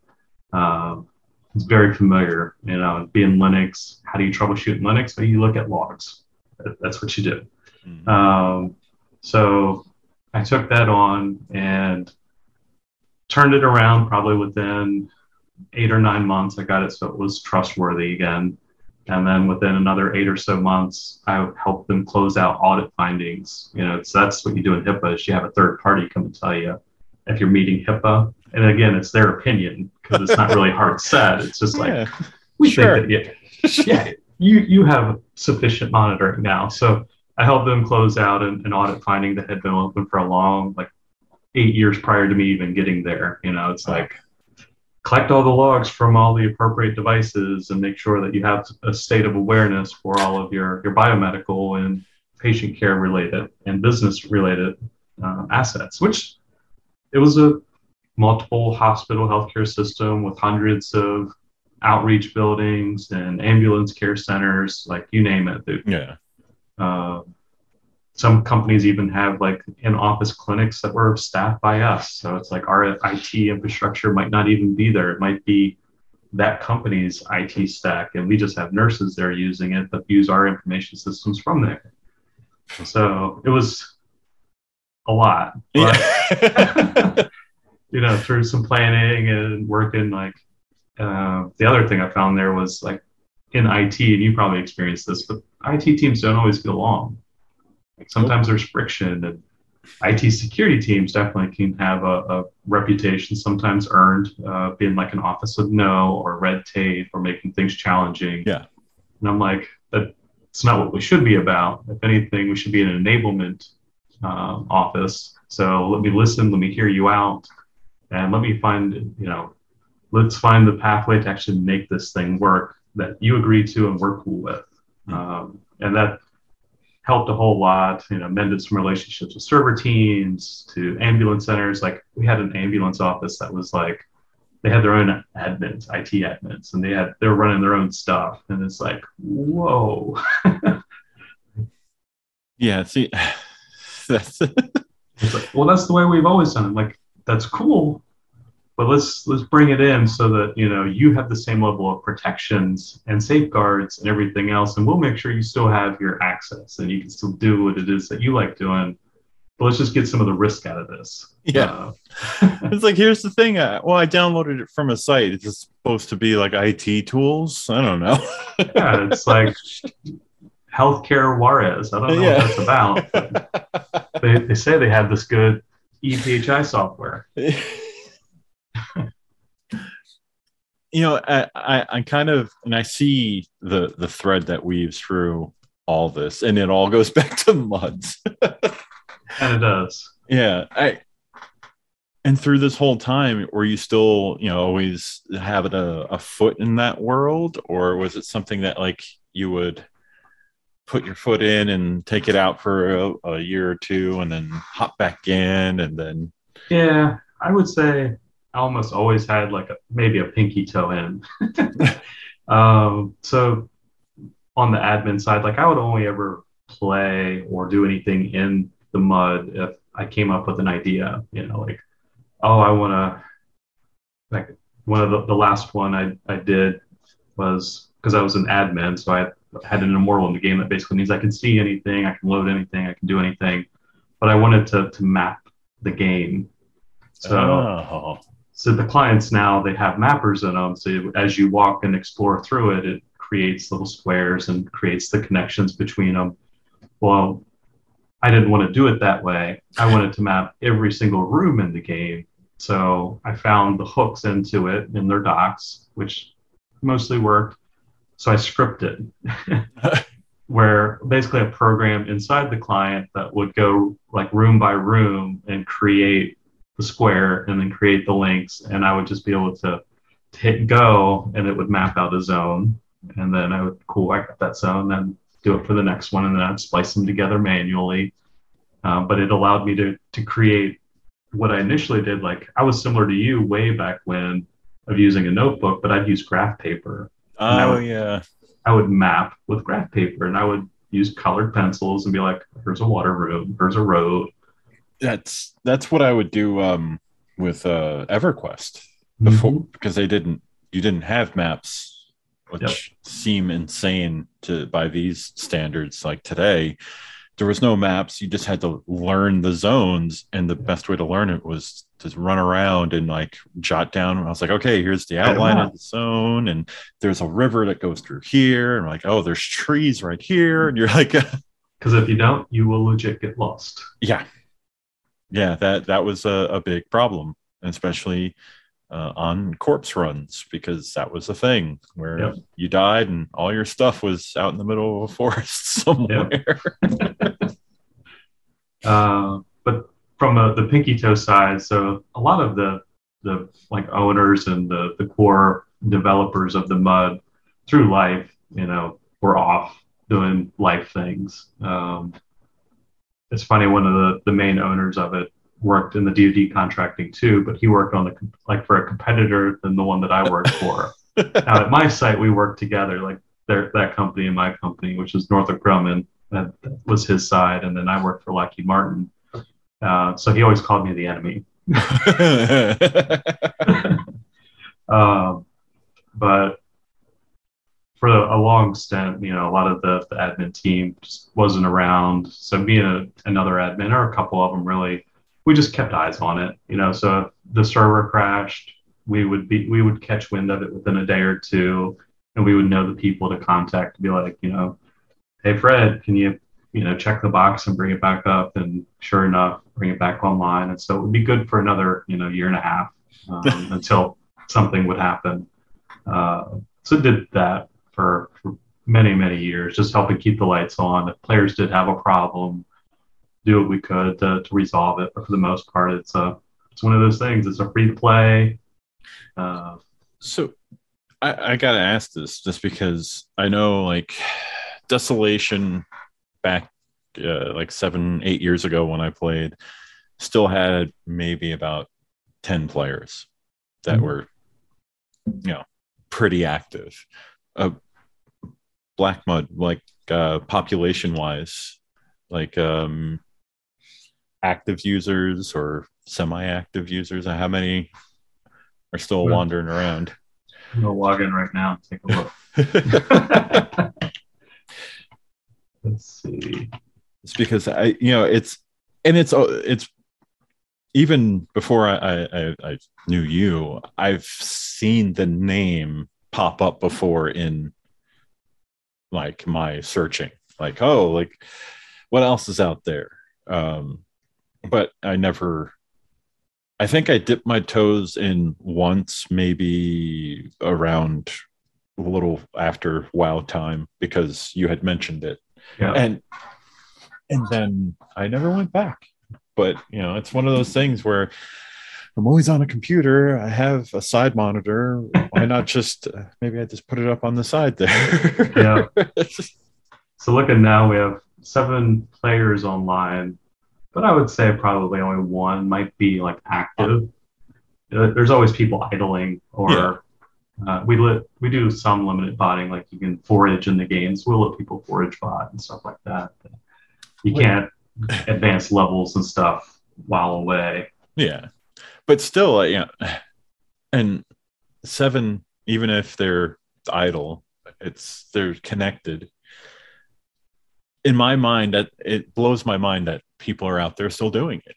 But it's if anyone wants like a the essence of an RPG, like the actual what is the heart of any RPG, even from anything from you know playing. And it's open world is the other thing like you know you look at the game design and even in the rpg like a lot of the rpgs that came out whether you're talking the chrono trigger you know like that's a, a story driven rpg that has a very set narrative Mhm. has some cool mechanics and systems you know for sure and a music score out of this world. But in a mud it's it's an rpg but it's open Yeah. you want to go and fight or try to fight the an end baddie, like a, an end boss that you can get to, you can try as a level one, and you're you're gonna probably perish. yeah. Oh yeah, yeah. That's uh, that's something that a lot of people actually need to experience, and that's I'm kind of happy that the direction that uh, Elden Ring took as Mm. being an open world game, and you can accidentally wander into boss fights that you just should not be. It's like the the um, it's the opposite side of uh, your exploration risk. It's like you, you explore this great world without knowing that the danger of exploring this area is increasing until you walk into something that you're like, oh, this is a bad time. But you could also be wandering around there and find something really cool. yeah, the standout, you know, from Dark Souls or you know, a From Software non-open world game is you almost e- expect a difficulty to progress. Yeah. you know, it's always kind of upping the bar a little bit. Mhm. or throwing a curveball at you. But when the with Elden Ring, it's more like, oh, there's a, a crab. All right, I'm going to be extra cautious because I don't know if it actually is just a crab. You know, like, is that just the head of something that's going to pop up out of the ground once I get closer? It could be. You're like, yeah. And then a dragon comes out from behind you because you Yeah. disturbed exactly. yeah, I um, I, I've I have to admit, like that's the, it's probably my game of the last decade, just because it made me happy as an RPG player Mhm. to have a world to explore that wasn't cut and paste. That's that's always been the hardest thing. It's everyone's like, oh, this, it's so great. Like everyone loved Skyrim when it came out, and it was great. until you started realizing what was happening. You're like, it's the same, Same, same, stuff. thing. It's Yeah. the same I go thing. into a new cave. Well, it's, It's the same same- cave. yeah, and it's like, it's what's it's like, what's the gimmick here? Oh, there isn't. It's the same thing. And it's like, all right, well, I'm gonna go into this little town, and it's like, okay, this little town that isn't a big city is the same little town because it's the same two buildings or four buildings, and I was like, eh, you start seeing the patterns, and then, you know, I'm a couple hundred hours into Elden Ring now, and I'm like, the pattern I found is when you find a dungeon that you know that you're going to have to do something in the dungeon, but it's not going to be the same thing. There's been dungeons where I'm like, oh yeah, this looks just like, oh crap, like what, what's okay? So there's a hidden wall, and then you have to go down a ladder, and it only going down that ladder changes the layout of the dungeon. I'm like, what the hell is this crap? This isn't even a main dungeon, but it's giving you that sense of all right This They is actually- unique. Yeah they actually cared about everything in this game. They didn't just go all right we need uh we need more area. So let's copy paste Yeah. change the the skin. It's like it's a fully fledged living world. And that's that's what always attracted me to to muds because it was that. There wasn't just like oh this you, i found a cave what's in this cave it's oh it's the same as every cave Every cave is pretty much going to be different. You Yeah. know, you might be similar descriptions in that cave system you're in, but if you go to a completely different cave in a different area, it probably was written by somebody else entirely, or they did a completely different style or theme to it. yeah uh, that's and that's what always intrigued me like and you would get so used to that feeling that when you did go away from it, it it's it's hard to find that in in games of today and that's why I, I always tell people that they should go find a mud and just Try it. yeah just try it out Mm, i mean there's even clients on phones now that you can Yeah.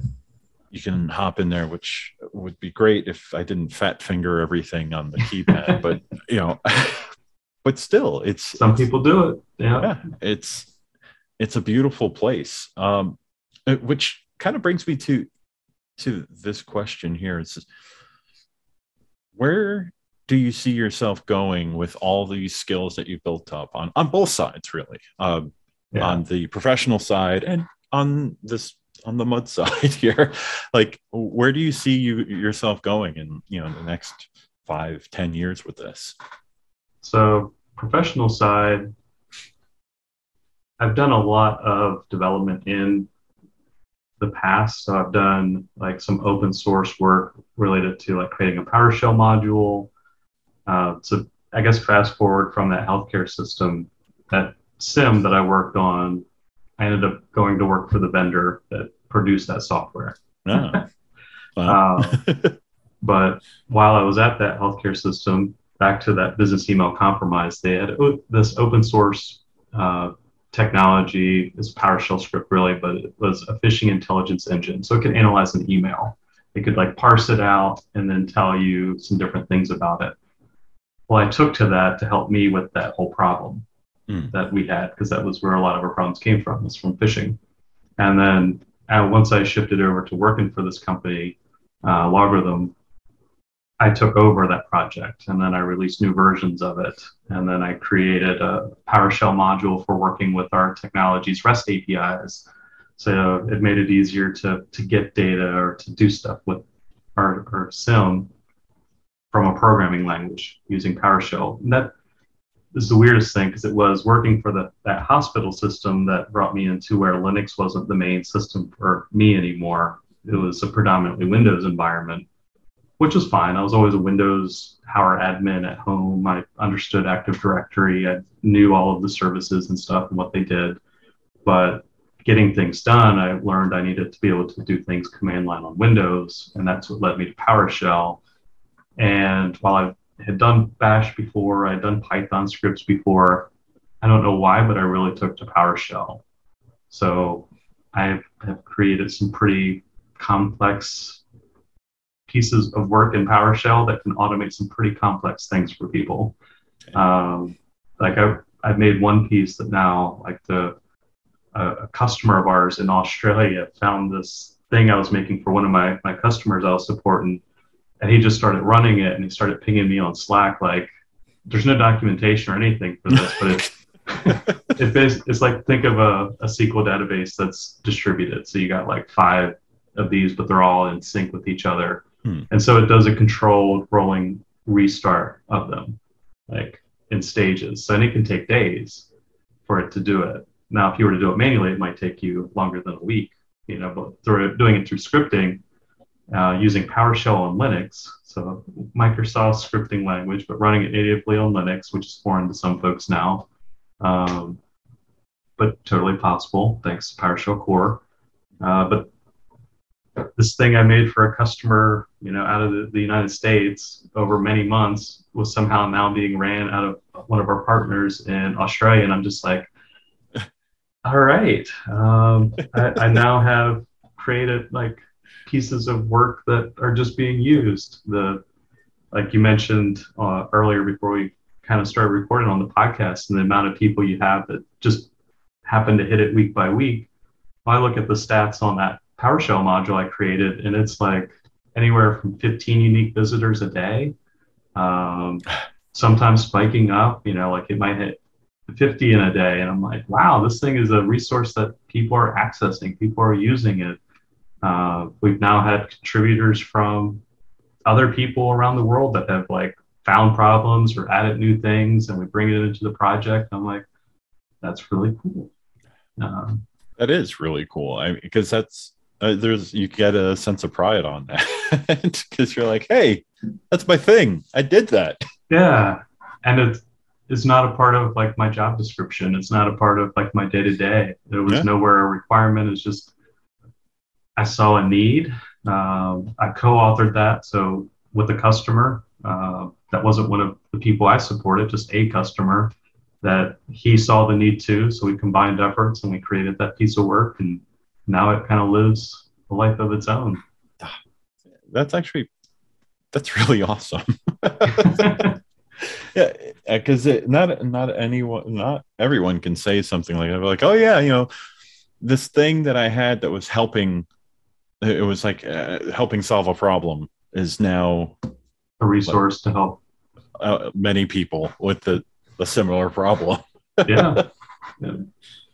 Um, so your question is like going forward professionally. I, I got burnt out pretty hard. Um, I, I, or I tend to. Um, I always I can't let go of a, a challenge if it gets to me, if it intrigues me. Uh, so the rate that just you know happening, I never had the downtime. Like when I worked DoD, it was the same style, but usually there was the ebb and flow. Like I would go pretty hardcore onto a project or task, a reverse engineering project, uh, but then I'd have some downtime or idle time where oh we're preparing for an audit or we're uh, doing some maintenance on some systems. It's like the rudimentary work. It's work you got to do, but it's almost just like busy work. I'm like, all right, I don't have to critically think a whole lot to keep doing this, but so now I'm shifting over into to doing management full time. So I've always been in that hybrid, uh, a doer and a manager. Yeah. Um, so now I'm shifting to, to focus in on managing, leading teams, building a program out, uh, and going that for a career route. So less technical, less hands-on. Still going to be an advisor as long as I have the, the competency to advise, but doing hands on the keyboard, provisioning storage, or you know, helping assess you know, how to architect and design an expansion for an environment. Uh, I'll leave that to, to other folks yeah. for now. Well, I I think sometimes it's that's a it's kind of a good thing because it, it's going to free your mind up a little. yeah. because that's I, I, know how crazy it can get it when you have all these things in front of you plus management and you're just like oh boy yeah this, this is becoming this is becoming a bit much so then on the the non-work side uh, on the mud so covid brought about some renewed interest from the the admin team for BlackMud. So like the original, you know, creators, they became more active again and really just wanted to to go back into that outlet. They, they kind of, I guess, identified like, hey, this has been a thing that I'm passionate about. I, you know, created this. It's a custom world. He's like, I want to go back and work on this. Um, so those of us that were still around and even brought back in some folks that previously were, you know, active that we renewed. We started actually having developer per like syncs and saying like, here we are today. Where do we want to be in a, you know, a month? Where do we want to be in a year? You know, what do we want to do um, to mature our our game and our player base? Um, so it was in there probably late last year. You know, so this whole time I could always work on creating like creatures or areas, but I couldn't do anything with the code. Not that I knew C outside of that one course I had in my associate's degree program. I never touched C after then. And this mud base, you know, the codes, we've been online since 93. So the code base is a derivative off of, I think, SillyMUD, which is one offshoot off of Diku. There's a whole family tree you can bring up, the Diku family tree. But we're pretty old, so it's straight C. Um, so I got access and the ability to kind of program for BlackMud late last year. And I just I'm like, all right, I can figure this out. I did C in college, like, and I multi multilingual enough. You know, I can read HTML, PHP, PowerShell. Like, I've deciphered malware and PHP or PowerShell, a little bit in Python. So, I mean, if I can reverse engineer someone who wrote code specifically to be hard to read, then C is just another one of those examples. yeah, yeah. Uh, I haven't I haven't looked at C probably since the 90s. yeah. It hasn't really changed. Yeah. I can't imagine. Compilers have. And yeah. the, the IDEs, the development environments are so great now. Like they're they're probably what allow me to do what I do is they they tell you all the mistakes you make pretty much as you write them. So you don't always have to just go to compile it. They'll be like, hey, you have a, a variable you created that you're not even using. So you might want to either use it or get rid of it oh, thanks. Thanks for letting me know that. Yeah, I, I kind of, I kind of love the world now when it comes to these environments because people have asked me over and over again. You're like, okay, you've been in, you know, graphic design. I, I've been photo editing and manipulating for over 20 years. And now people are just like, oh, you could just do it with an app. I'm like, yeah, that's great. Let more people do stuff with, with mm-hmm. apps. I'm going to do it better, but I like that it's more accessible to people because there's been plenty of times where I've come across somebody that had no idea how to do something, but an app kind of held their hand through it and they've mm-hmm. made something that's better because it was in their head, their idea in their head. It, programming is a big one because a lot of the different environments are basically auto correcting, even on web development. I hate web development. Yes, a lot of places are now like, um, was it? It's kind of like uh, what you see is what you get. You just drag, drop, put yeah. it in there, and but it builds you, the code for you. Yeah, but if you go into Dreamweaver and you like are doing that, and you're just like, why is uh, something's weird? And you look at the code and you're like, oh, what's the red squiggle? you, you right click it. It's just like, oh, this this variable's wrong. This uh, if I change, it's like, oh, if you change it to this, it's going to do this. If you change it to this, it's going to do that. You're like, I understand now. And yeah. then you, you can start like writing your little bits of, of, of code and whatever language that you're going to be writing. And it's going to be like, stop, you've almost had it.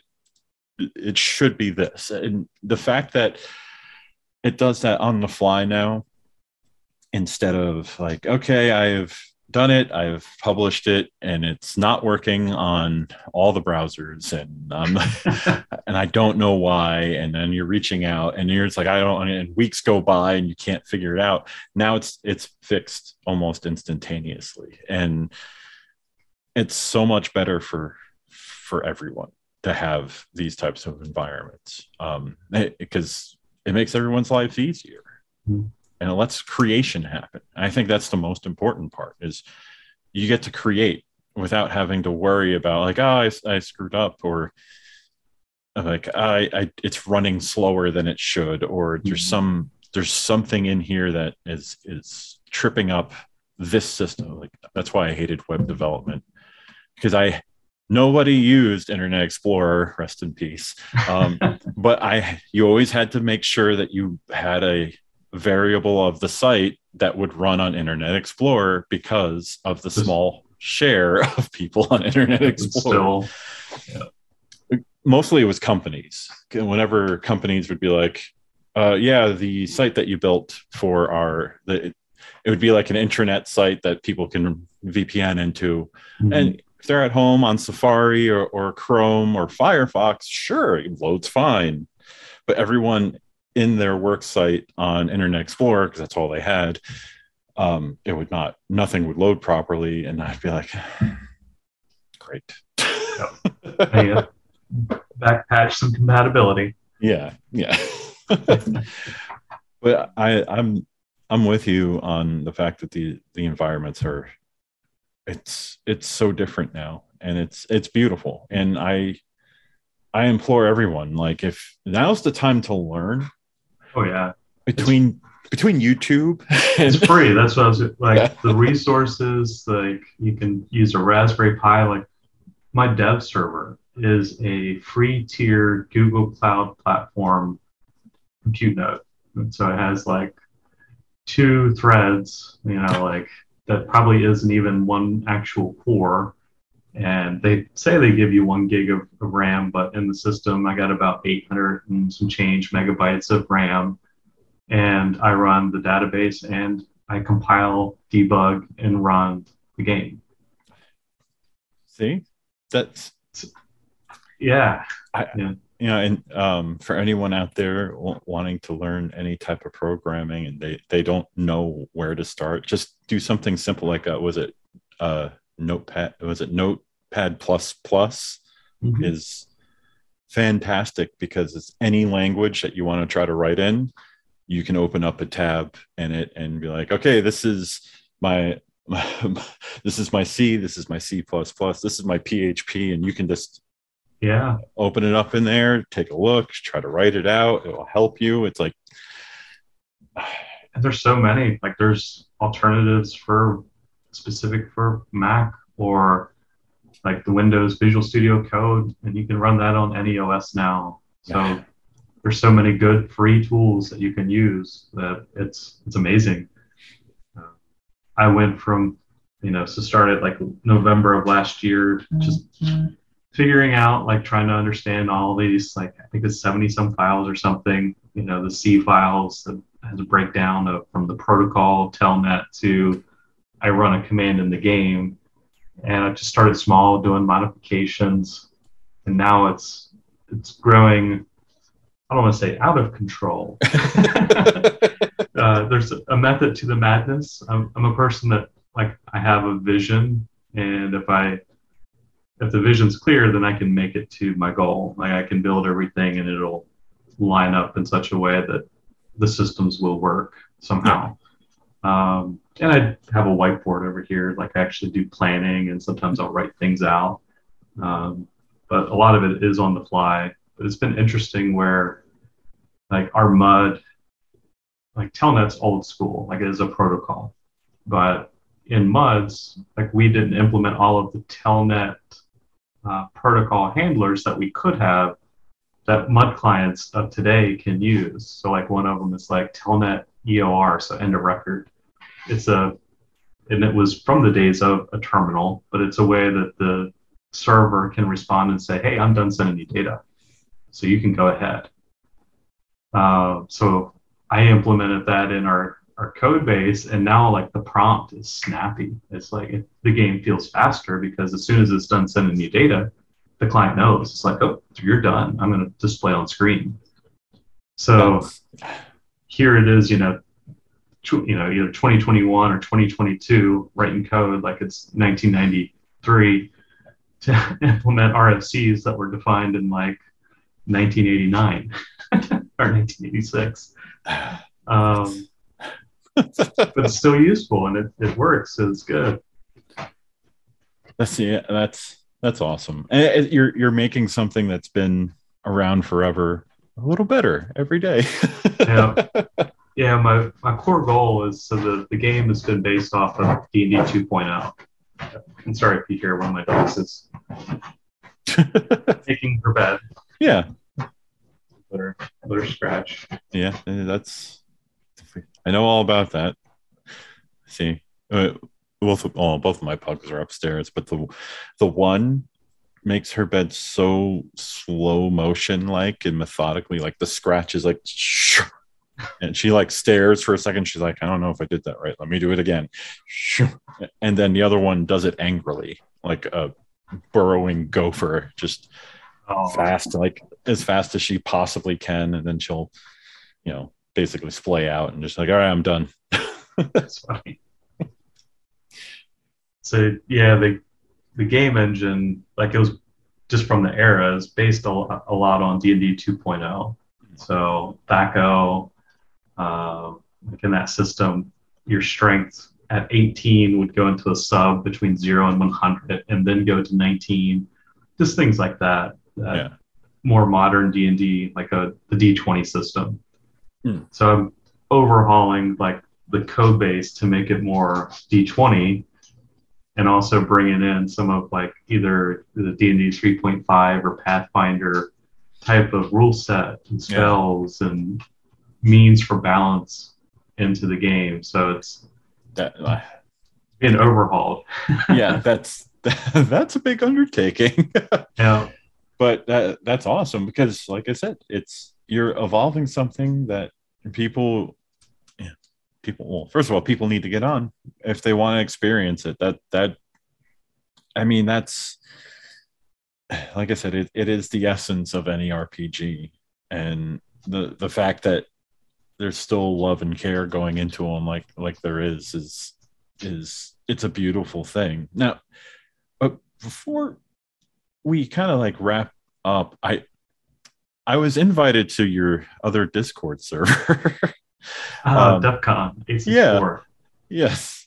So explain explain that to me. Like what how did how did this uh little hacking community come together Yeah, so DEFCON 864 is the, the brainchild of, of myself. And uh, so he was a guy that I had met at a, a B-Sides conference. So B-Sides is, well, rewind. So in Las Vegas, there's a hacking conference, DEFCON, yes held once a year. Well, the story goes that for talks that ended up not making it as a DEF CON talk, some folks decided to basically meet at a, a nearby bar and have a, a side presentation. So, but B sides ties to like a music note, it's a music term. yeah But it, in our community, it was the, the side conference, and it grew into being its own conference system. So you can have a B sides in your region, a B sides Augusta, B sides Greenville. Uh, so we had a B sides Greenville conference, which was our first security conference here, and it was at the the after dinner party at a, a wing place that's no longer there, and uh, just talking with this guy Ben, he wanted to to earn his OSCP, so that's an Offensive Security Certified Practitioner. It's like your hacking 101 cert, but it's an actual lab. Like you actually have to hack systems and compromise them to get the root keys and write up a report in order to obtain the certification. So it's not like an ABCD type of affair. Yeah So we we formed a study group. That's what we did after that conference. And as we were doing it, we were like, you know, there's probably more people like us. There's probably more people that either want to obtain this or are interested in doing this. And while neither one of us obtained our OSCPs, we did successfully create DEFCON 864. So it's a, you know, it's a, a group for anyone interested in hardware hacking, software hacking, ethical hacking, none of the, the malicious stuff. white hat But stuff not no, no black hat stuff that's right. Um, we have maybe some some gray hats Uh, and whether you're, we have professional pen testers part of the group. Uh, we're in an interesting area because we're Greenville, South Carolina is like north of Atlanta. So you take Mhm. 85 and get to here. From Charlotte, North Carolina, you can 85 south and hit here. So we're like the in between between those two major cities. And then we have Asheville, North Carolina, straight north of us, and Columbia, south of us. And we draw people from those four cities. And some of them attended in person, others join in remotely. But our our core of you know members of folks joining in and contributing or just learning and sharing are based out of this area. But I'm just I continue to be surprised by folks that find us from nearby cities and stay active and engaged even when they're you know two two and a half hours away or three hours away. Uh, well, and that's I think that's the beauty. I, I mean, I, I've been on Discord forever now, but that's the beauty of, of a Discord server now. Is it, it makes it so it's it takes all the the guesswork out of having a community. It's because everyone knows it's been on the internet for as long as we have. Um, a community used to be like, all right, so let's get up a, a bulletin board of some sort, and we'll have posts on there, and it's really annoying, and the, the there's always issues with it if you're using like UBB or whatever bulletin board system, and it would just be like a headache.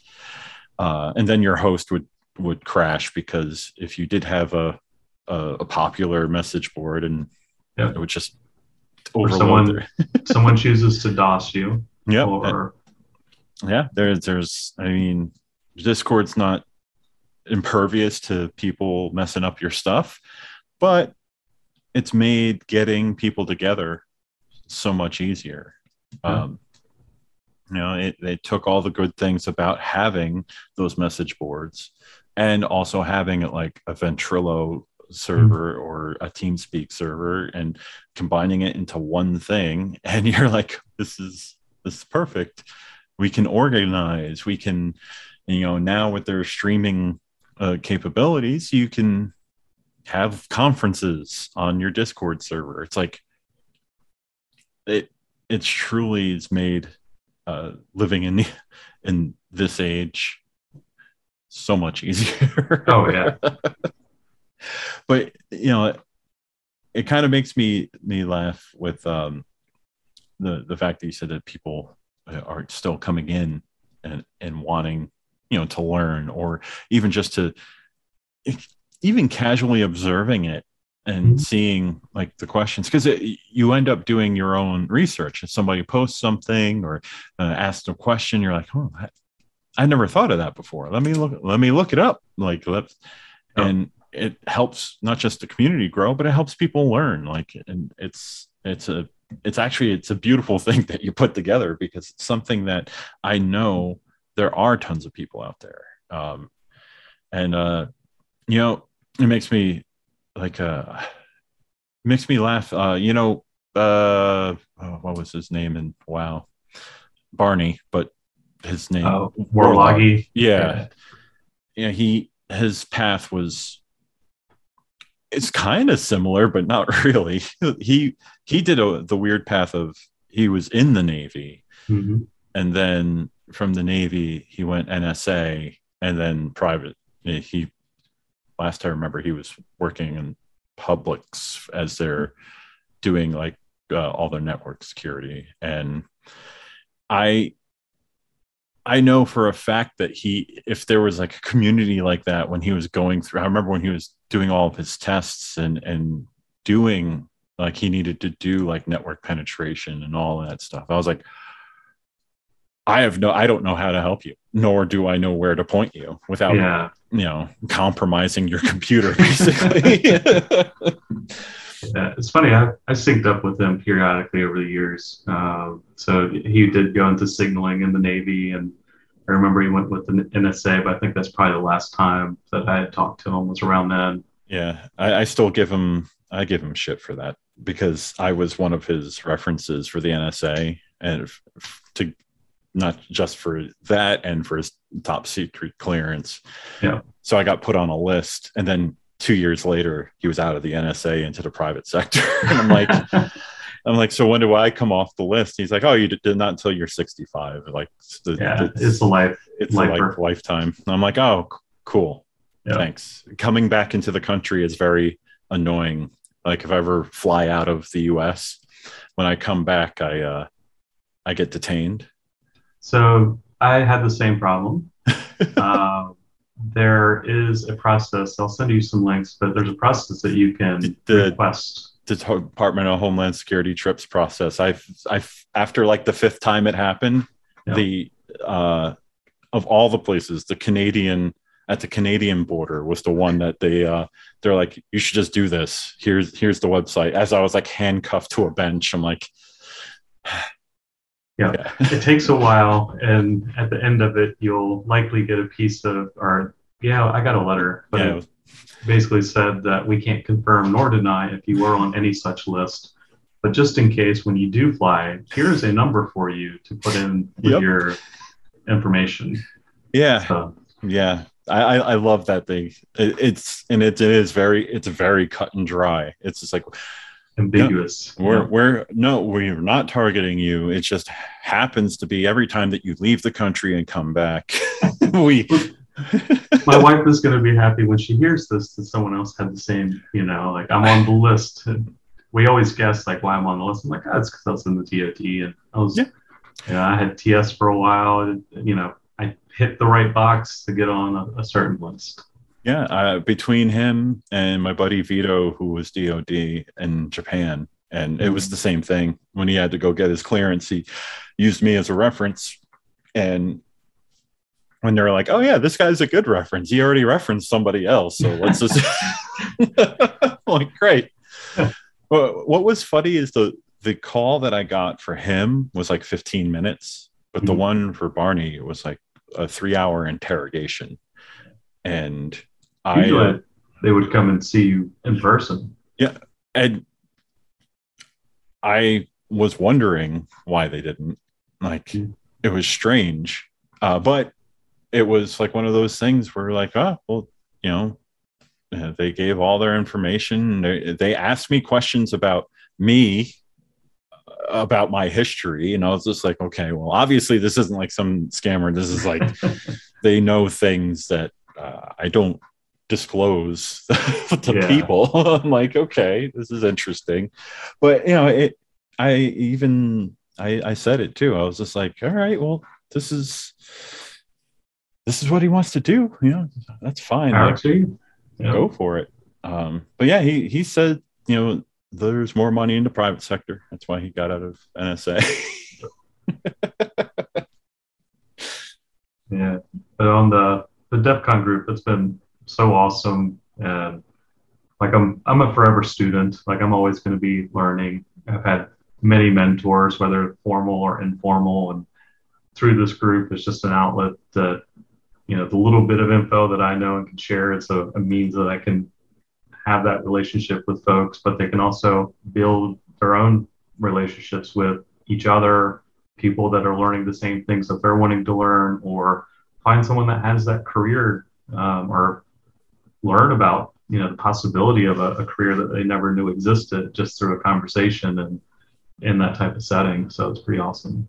Yeah, uh, it really is. Um, you know, bef- before we go, is there any thing you want to plug, put out there, people to join BlackMud? well, yeah, if you're in the, the market for a mud, um, you know, BlackMud's pretty cool. There's going to be some cool stuff coming out probably early next year. Uh, if if my steam stays in the tank and I can stay focused. Uh, one of them you'll probably like. I'm planning to incorporate. I, I, like merging old technology and new technology. It's one of my my passion and my sub passion. uh, so I'm going to have a, an arena system in the game, so players can do like kind of WoW style matchups. Mm-hmm. But there's going to be an announcer in the game. But as that announcer kind of announces and says who's bouting who, maybe some highlights as the fight's happening, and then who the victor is, is going to stream directly into a Discord channel on our BlackMud server. That's pretty awesome. I, I really, I, I want to see that. I'll make sure I, I show you. Uh, so there is a, a Black BlackMud Discord server, but blackmud.com. Uh, so if you're interested in checking out that technology, uh, feel free to hop on. You can do it through Telnet. So if you look for a client, Mudlet is the way I would say to go. It's open source and it's modern. It's awesome. updated. Um, and then if you're in the, the Greenville or upstate South Carolina area or not too far away and you have an interest in uh, you know hacking or you know exploration of open source technologies or an overall technologist, I mean DEF CON 864 is really what uh, we've we've attracted as folks. So 3D printing to uh, RFID, you know, like what can I do with physical badges and security systems and are there weaknesses in them? Like we have folks that really passionate into those areas and we check them out, we explore them. That's that's awesome. Eric, I I thank you so much for for coming on and just letting it all out there because uh, it's it's a storyline of somebody who got into gaming at an early age and used like had tendrils into that world and then crossed them right over the bridge into a professional setting. I mean, that's it's beautiful. And the fact that you never let go of the mud, it's still there, it's still being worked on. It's it, I wish more people had that kind of um, heart for their passions because a lot of people be like, "Oh, I'm so passionate about this thing," and then like a you know a year or two later, like, eh, yeah, and it's a strange thought when I think back that that the career I've had was in a way produced through my hobby and, and work playing on a mud. Like, but stranger things have happened. So hey, but hey, it it, it turned out awesome. yeah, that's right. uh, but you know, thank thank you once again, and uh, until the next episode.